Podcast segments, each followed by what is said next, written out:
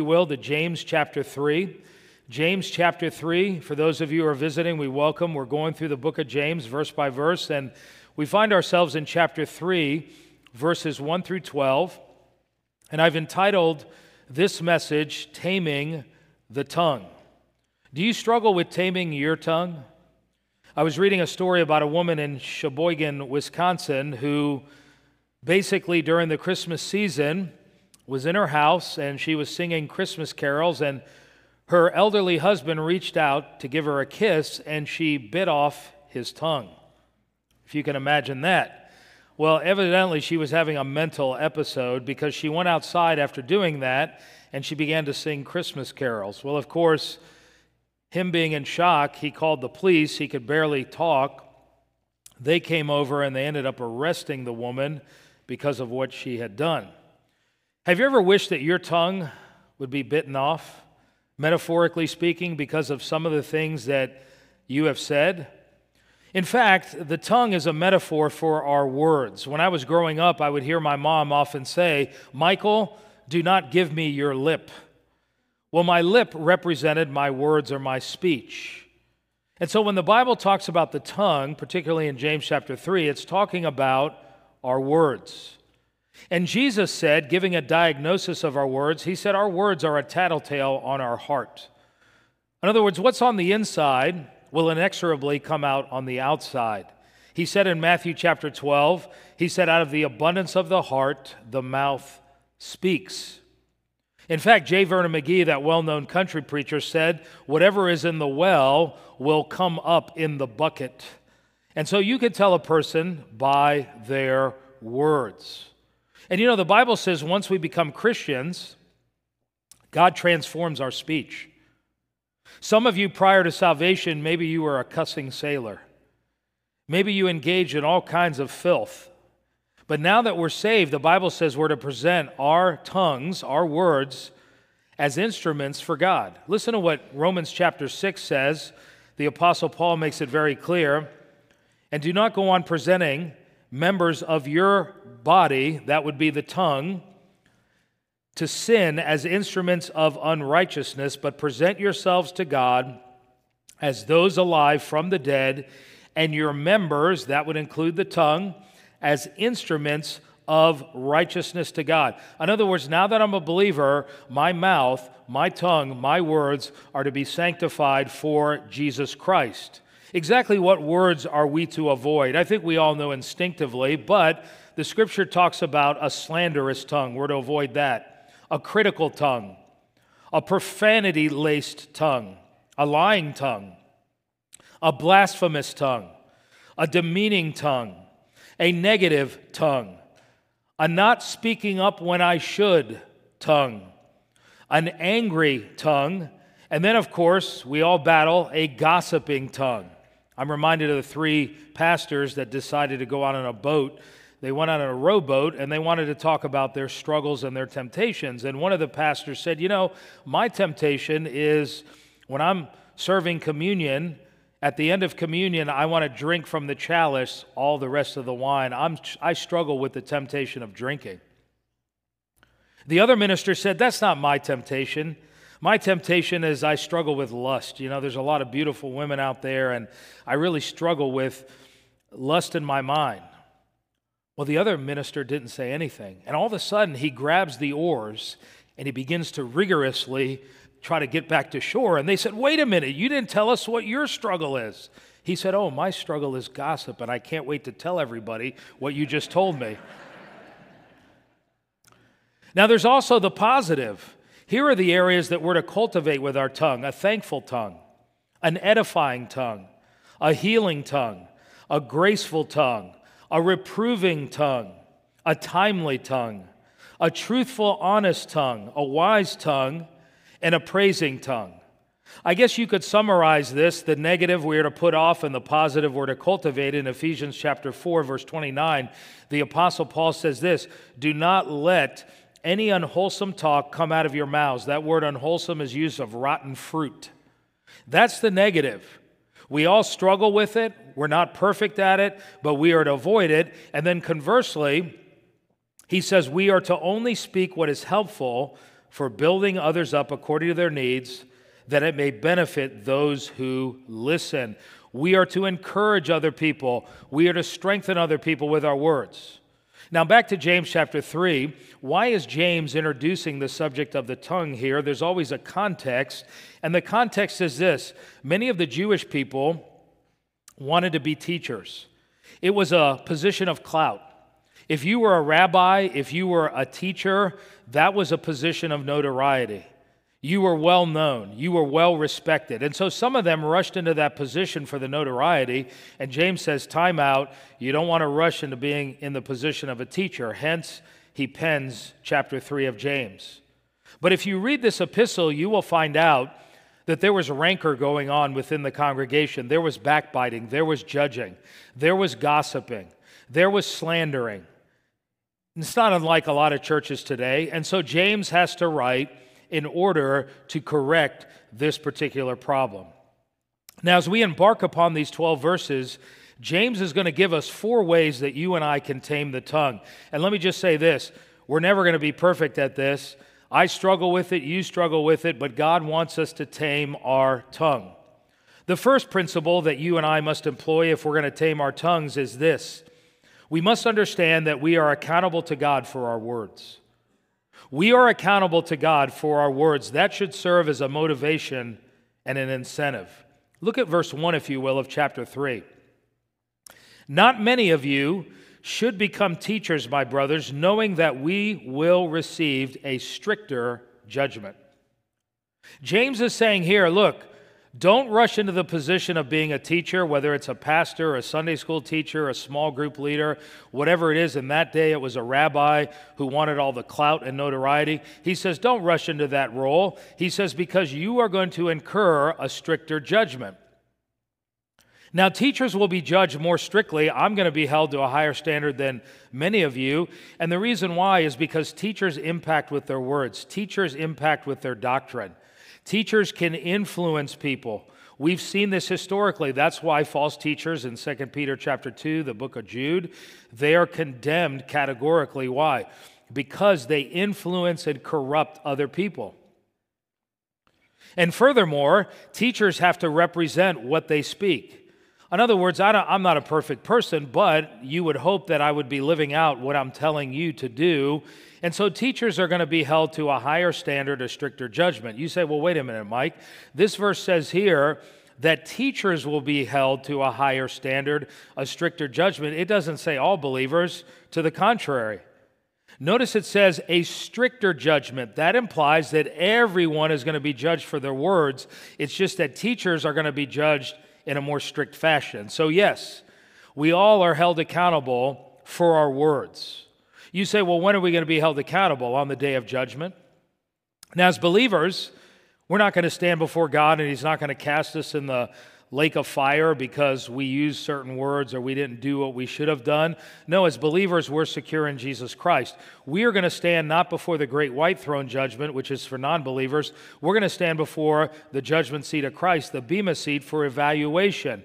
And God is going to evaluate what we said on the day of judgment. How he's going to do that, I don't know. Is he going to parse every word? Probably not. But Jesus, in his omniscience, is going to be able to evaluate us. We see this in Matthew chapter 12. Jesus is having a debate with the religious establishment.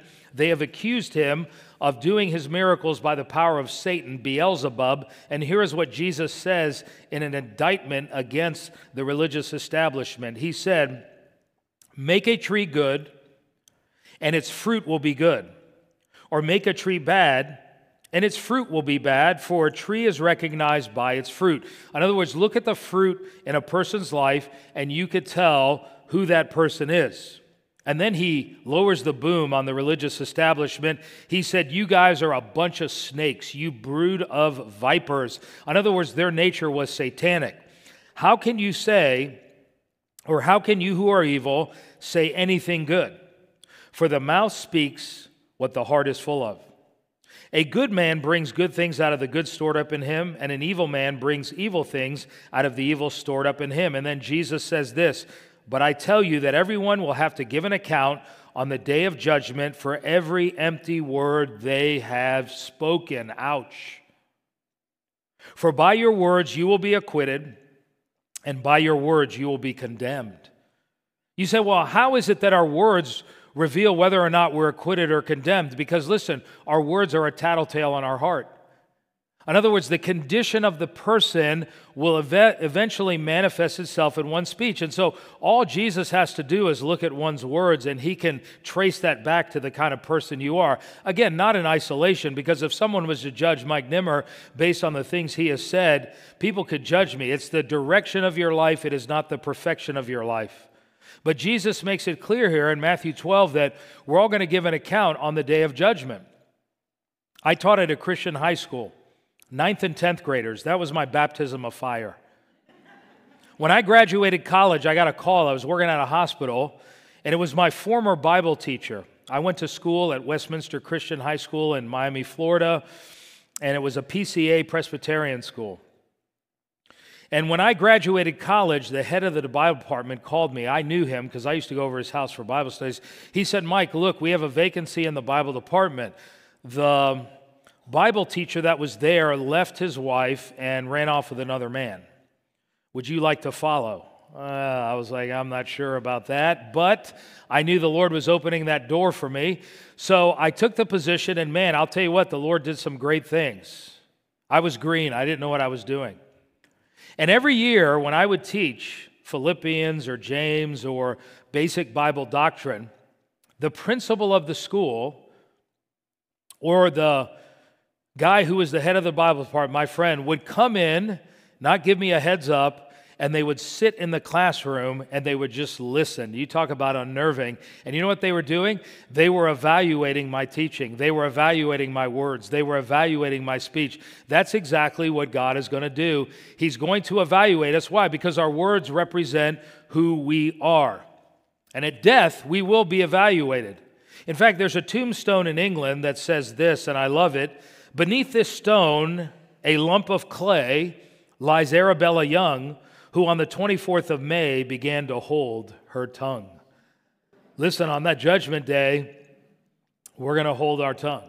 So, the first principle, if you want to tame your tongue, is realize that you're going to be held accountable for your words. And listen, there are people today that destroy churches with their tongue. You don't think God's going to hold them accountable? Again, if you're a Christian, not for condemnation, but evaluation and rewards.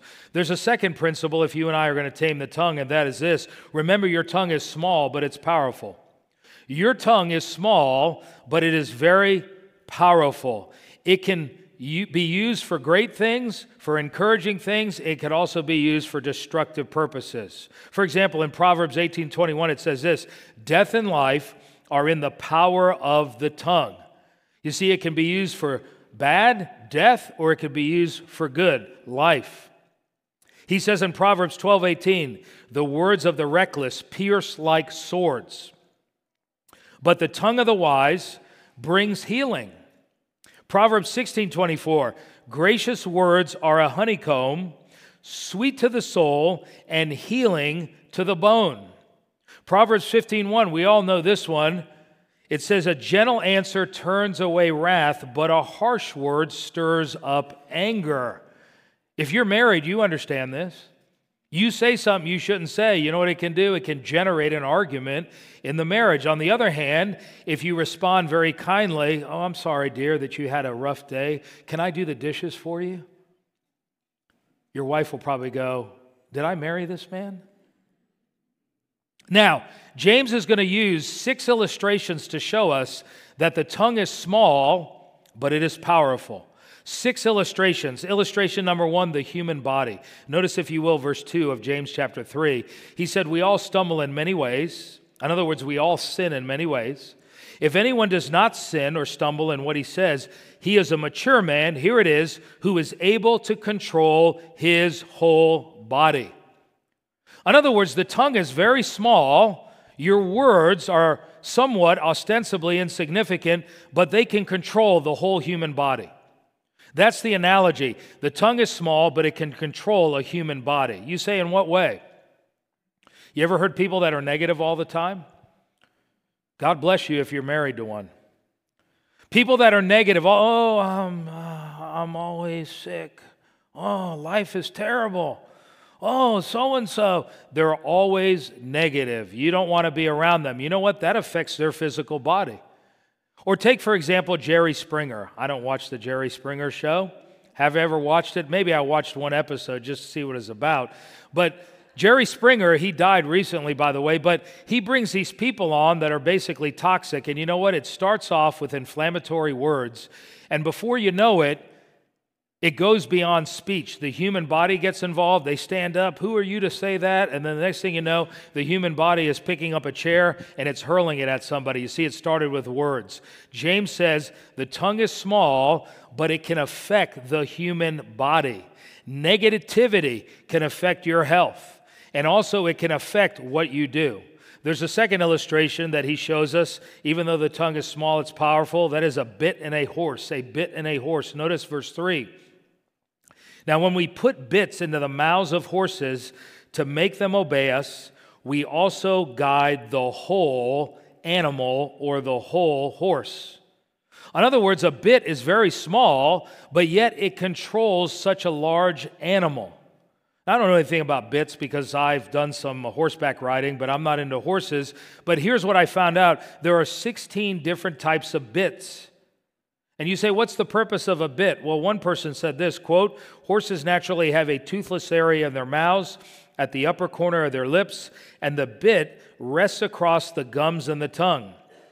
When the rider uses the reins, the bit applies pressure to the tongue, gums, and sometimes to the roof of the mouth as well, communicating different instructions to the horse. End quote. His point is, the bit is very small, but it controls the horse. Your tongue is small, but it is very powerful in that it can do damage or it can uplift others. There's a third illustration that he gives that the tongue is small but powerful a ship and a rudder. Notice, if you will, verse 4 and consider ships. In his day, you know, ships were big, but they're not like today. Though very large and driven by fierce winds, they are guided by a very small rudder wherever the will of the pilot directs. And you see the picture up there that in ancient days they had this small rudder, and yet it controlled such a massive ship. Now, today, we have huge ones. Like, take this cruise ship, for example. It is the largest cruise ship. I think it's five or six times larger than the Titanic. It has 20 stories on it. It has all kinds of pools. It's like literally a city on water. And you know what? It's controlled by propellers. Now, the propellers are a lot bigger than a small rudder, but listen, compared to the size of the ship, you see, something small can control something so big. Your tongue is small, but you can assassinate your child's self esteem. Your tongue is small, it could end your marriage. Your tongue is small, it can cause damage within your job. There's a fourth illustration that the tongue is small but powerful, and that would be an individual and their boasting an individual in their boasting. Likewise, the tongue is a small part of the body, but it makes great boasts. It's bombastic, it's pompous, it's arrogant. I'm the greatest. I'm the greatest. Who is that? Muhammad Ali. Or take, for example, Donald Trump. Whether you like him or you don't, we shall overcome, right? Donald Trump was a boaster, always boasting about himself. His point is the tongue is small, but listen, it makes great boasts about who it is and what it can accomplish. He gives another illustration that the tongue is small but powerful, and that would be a spark and a fire. A spark and a fire. Notice, if you will, verse 5, the NIV, I think, says it best.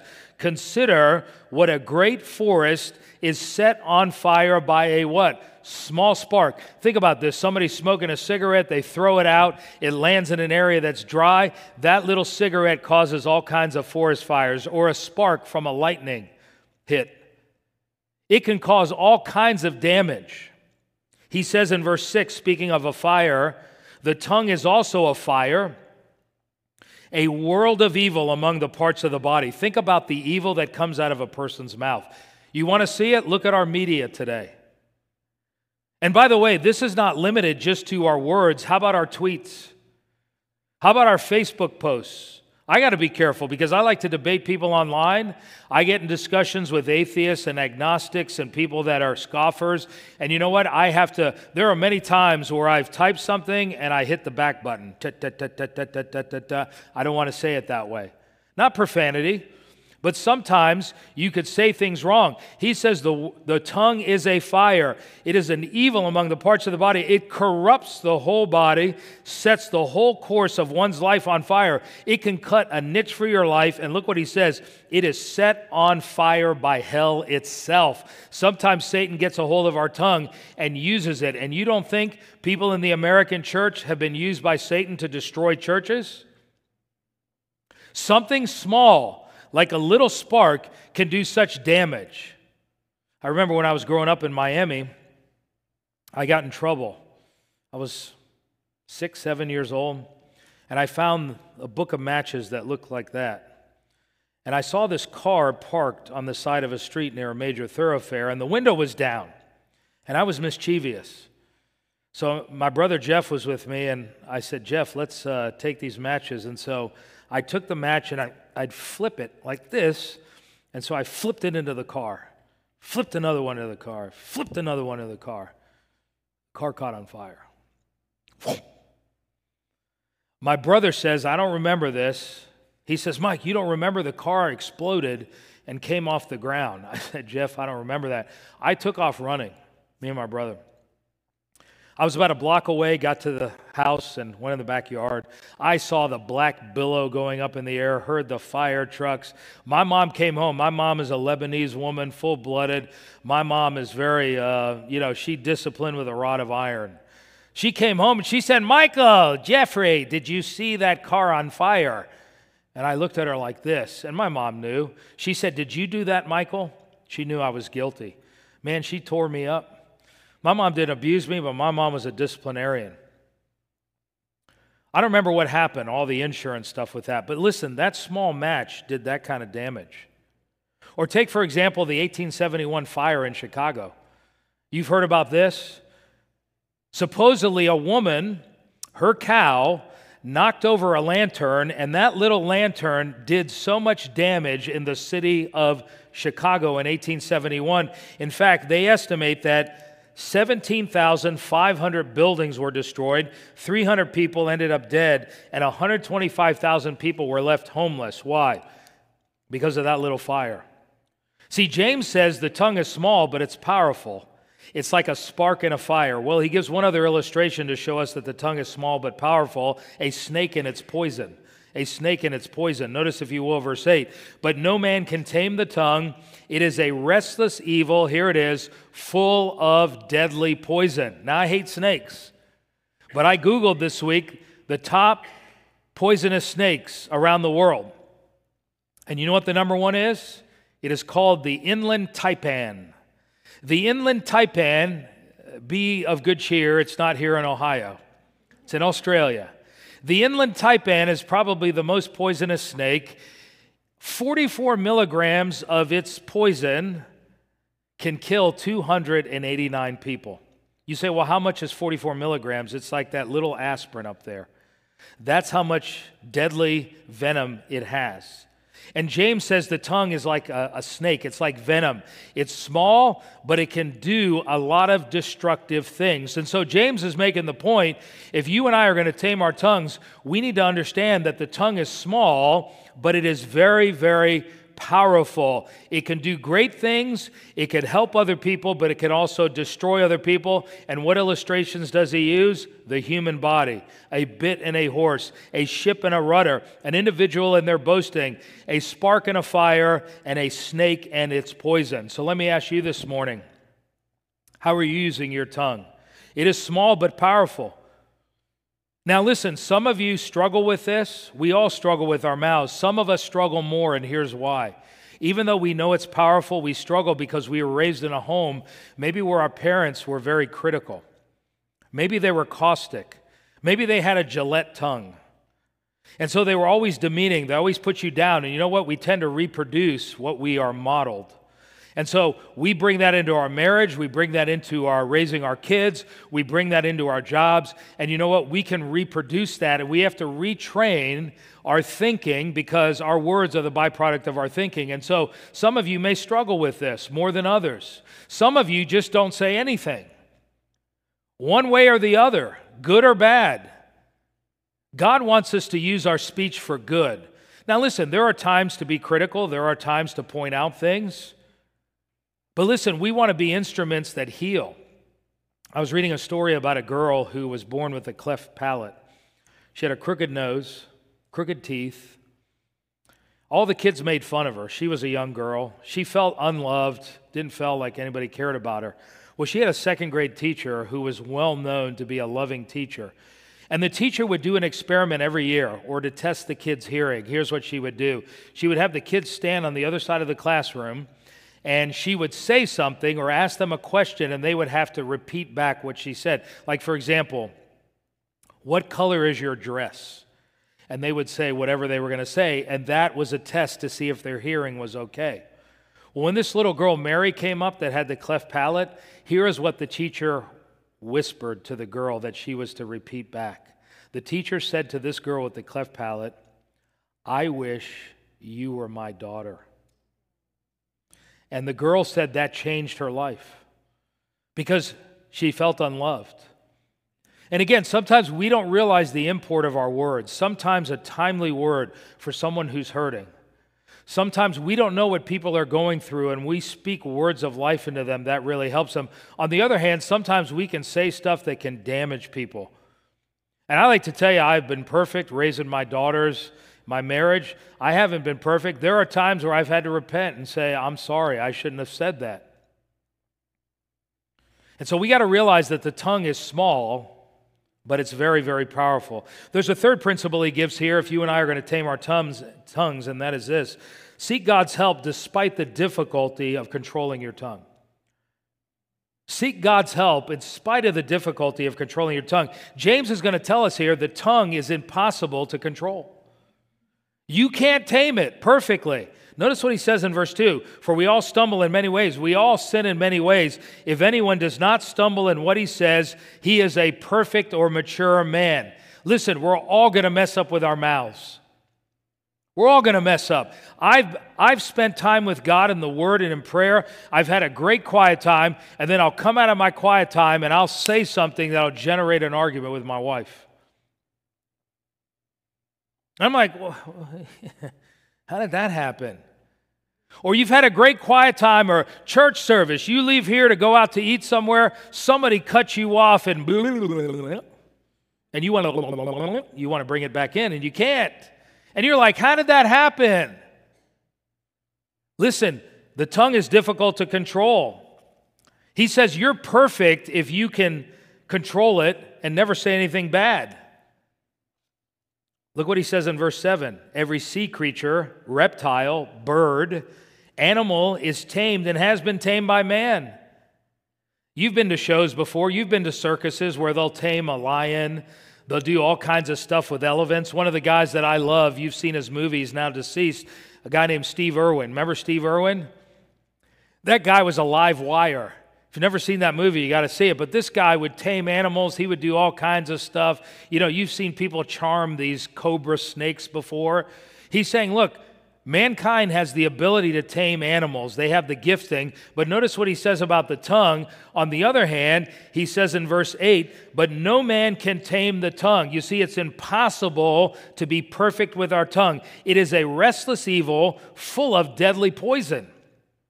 Now, let me tell you what James is not saying. He's not saying you can't get your words under control, but it is impossible to be perfect with your speech. That's why I said, principle number three if you want to tame your tongue, even though the tongue is difficult to control, you need to ask God for help. You'll never be perfect, but even though we cannot tame the tongue perfectly, we can cry out to God and say, God, I need you to help me control my tongue. And I've had people say to me, Look, I used to be this way prior to salvation. I cussed like a sailor. I would tear people to shreds. But you know what? God has redeemed my tongue and He's transformed it. And I'm not what I used to be. I'm not where I should be, but I'm not where I used to be. Maybe that's your testimony. You say, Well, Mike, what can I do? I know it's impossible to be perfect with my mouth, but with the help of God, what are some principles that I can do to get a hold of my tongue? Let me give you some suggestions. Number one, walk in the Spirit and you will not fulfill the lust of the flesh. The Bible says, walk in the power of the Spirit. Have a spirit controlled tongue. Secondly, avoid too many words. Ouch. Proverbs 10 9. Now, listen, we all speak a lot of words. In fact, I was looking this up. They say women speak, on average, 20,000 words a day with gusts up to 30,000, whereas men speak about 7,000 words a day. The average person speaks enough words to fill 20 single spaced type pages a day. Mouths crank out enough words to fill, listen to this, two books of 300 pages each month, 24 books each year, and 1,200 books in 50 years. We spend majority of our life talking. We speak a lot of words. Fewer words is better. Now that doesn't mean you don't talk a lot. In my in, in God's calling for my life, I'm going to talk a lot. But again, we need to weigh it. Here's another thing control what you allow in your mind. Why? Because listen, what you allow in your mind will eventually come out. Think and listen before you speak. A lot of times we don't think through before we say. We're very impulsive. Here's another thing watch your influences. Listen, when I was in high school, I got around my buddies and they were throwing the F bomb here and this word here. And you know what? Mike Nimmer began to do that. Bad company corrupts good morals. It's the same thing with the positive. Be intentional about speaking hope and encouragement. Now, listen, for some of you, this is difficult. And I understand, maybe it's your home life, but it's very difficult for you to encourage your kids or your spouse. Go out of your way to do that.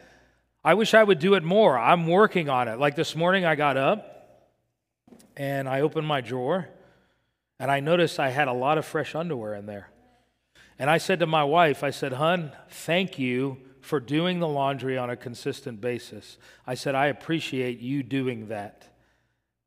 Now, I'm not saying that to commend myself, but I'm saying there's little things that we can point out as spouses we don't do. Same with our kids. Do we point out the positive? You know, you could come home and negative all the time. Why didn't you do this? Hey, you didn't get A's on this. You didn't do this. And you know what? We don't point out the positive. It takes effort for some of us to point out the positive. Watch your triggers. You got to know what your triggers are because listen, when your buttons get pushed, guess what? Some of you, it's going to flow like a torrential stream out of your mouth you will just hammer somebody with your words. And then finally, answer gently. Proverbs 51 a gentle answer turns away wrath. That one is tough. When somebody pushes your buttons, when somebody cuts you off in traffic, it's hard to not retaliate back. Well, there's one final principle this morning if you and I are going to tame our tongues, and that is this avoid the inconsistent use of the tongue. Avoid the inconsistent use of the tongue. We're all inconsistent, James says. Notice, if you will, verses 9 through 12. He says, With the tongue, we praise our Lord and our Father. And that's great. We praise God at church. We praise God at home. We praise God at the grocery store. We praise God in the shower. We praise God in our cars. We praise God as we're walking in the park. But notice what we also do. And with it, we curse human beings who have been made in the God's likeness. On the one hand, we'll praise God, but then we will curse and we will criticize those who are made in his image. Some of you will thank God at church on Sunday, and then you'll talk behind people's back. You'll make fun of people. You'll slander people. You'll misrepresent them. You'll go home after praising God and have roasted pastor for lunch. Ha ha. See, we're all guilty of that. And then he knows, notice the inconsistency. He says, out of the same mouth come praise and cursing? Come on, guys, he says. My brothers and sisters, this should not be. Can both fresh water and salt water flow from the same spring? What's the answer? No. My brothers and sisters, can a fig tree bear olives? Or a grapevine bear figs? Or an orange tree produce bananas? No. He says, Neither can a salt spring produce fresh water. There's the inconsistency. On the one hand, we want to praise God and worship God. And remember, James already talked about this in chapter 1. He said, Pure and undefiled religion is to look after orphans in their distress, not to be stained by the world, and to bridle your tongue. He says, If you don't bridle your tongue, he says your religion's worthless. Now, again, we're not going to be perfect at this. But listen, if we go around saying we praise God, we go to church, and then during the week, all we do is assassinate people, you know what the Bible says? Your religion is worthless. God could care less if you come to church and praise Him, He doesn't receive your worship. I didn't say you had to be perfect, but if you worship God and then you don't care about assassinating people all during the week, it doesn't bother you, God does not receive your worship on Sunday. It's canceled out. Because God looks at how we treat other people. You say, Mike, I blow it. So do I. You know what you do? If you blow it, you ask the person to forgive you. If you don't say what you should say, sometimes, you know what? God wants us to speak up, and we don't speak up at times. We don't. And listen, if you have a problem with someone, here's the right thing to do go to them privately. But you know what? It's easier for us to do gossip about other people. It's so much easier to talk behind people's backs. And listen, this is notorious in the American church. We don't have the guts or the courage to go to that person and say, hey, can we settle this? I have a problem. It's easier to talk to other people. We pick up the phone under the guise of, well, I'm praying for them. I'm praying for them. Or here, brother, I need to get your advice. And I get it. Sometimes we struggle. We want to get a second opinion. Am I feeling right? Is this right? But you know what? Sometimes that becomes a means of gossip and slander rather than going to the person. And you know, sometimes the best thing to do is if you got a person that's hypercritical of people, they're gossiping or slandering, you know what you do to not make it uncomfortable? Just say, hey, let's pray for that person right now. And you know what that does? That shuts it down. But listen, we all struggle with this. I was reading this week about a fisherman who caught a fish with two mouths. There it is. Now, obviously, it was a genetic defect. How many of you would eat that fish if you caught it? How many of you would mount it? I would mount it. He ended up eating that fish. It had two mouths. James says, Stop the two mouths. We praise God and then we curse other people made in the image of God. How do we tame our tongues? Well, what has James taught us this morning? Number one, understand that you are accountable to God for your words. That's an incentive. Secondly, remember your tongue is small, but it's powerful, and James gave us six illustrations to show that. Thirdly, seek God's help despite the difficulty of controlling your tongue. You will never get control of it perfectly. You know what? I blow it all the time, but you know what? I have to say, God, forgive me. I'm sorry, Lord, forgive me for that. You know what the Bible says? God's mercies are new every morning. Seek God's help, and then finally, avoid the inconsistent use of your tongue. God, am I being inconsistent? You know, I, I come to church, I worship you, I worship you here, there. Lord, am I being really inconsistent when I'm going around saying what I'm saying? Let's pray. Father, we thank you this morning for your word to us. Thank you for the challenge that James gives us. He doesn't pull any punches. Father, we ask you to forgive us for our tongues. We're all guilty of misusing our words. We're all guilty of saying things that are unkind. On the other hand, Father, thank you for all the good that's going on. Thank you for people that are encouraging. Help us, Lord, to be more encouragers. Help us to build others up, to give that timely word. And Father, I pray that we'd be a church of praise. It's not just the negative. Father, you said that we are to praise you, and I pray that we would be a church of praise. We would honor you, we would worship you with the fruit of our lips. Father, we thank you this morning. In Jesus' name, amen. As you go out this week, be a witness with your words. You got the ABC cards, use them. Everyone's probably going to go out to eat this week or go somewhere, a convenience store. Give somebody that ABC card and say, hey, can I pray for you? That's a great way to plant a seed. Let's be witnesses for Jesus. Let's stand as we close in worship. God bless you, and we'll see you next week as we look into God's Word.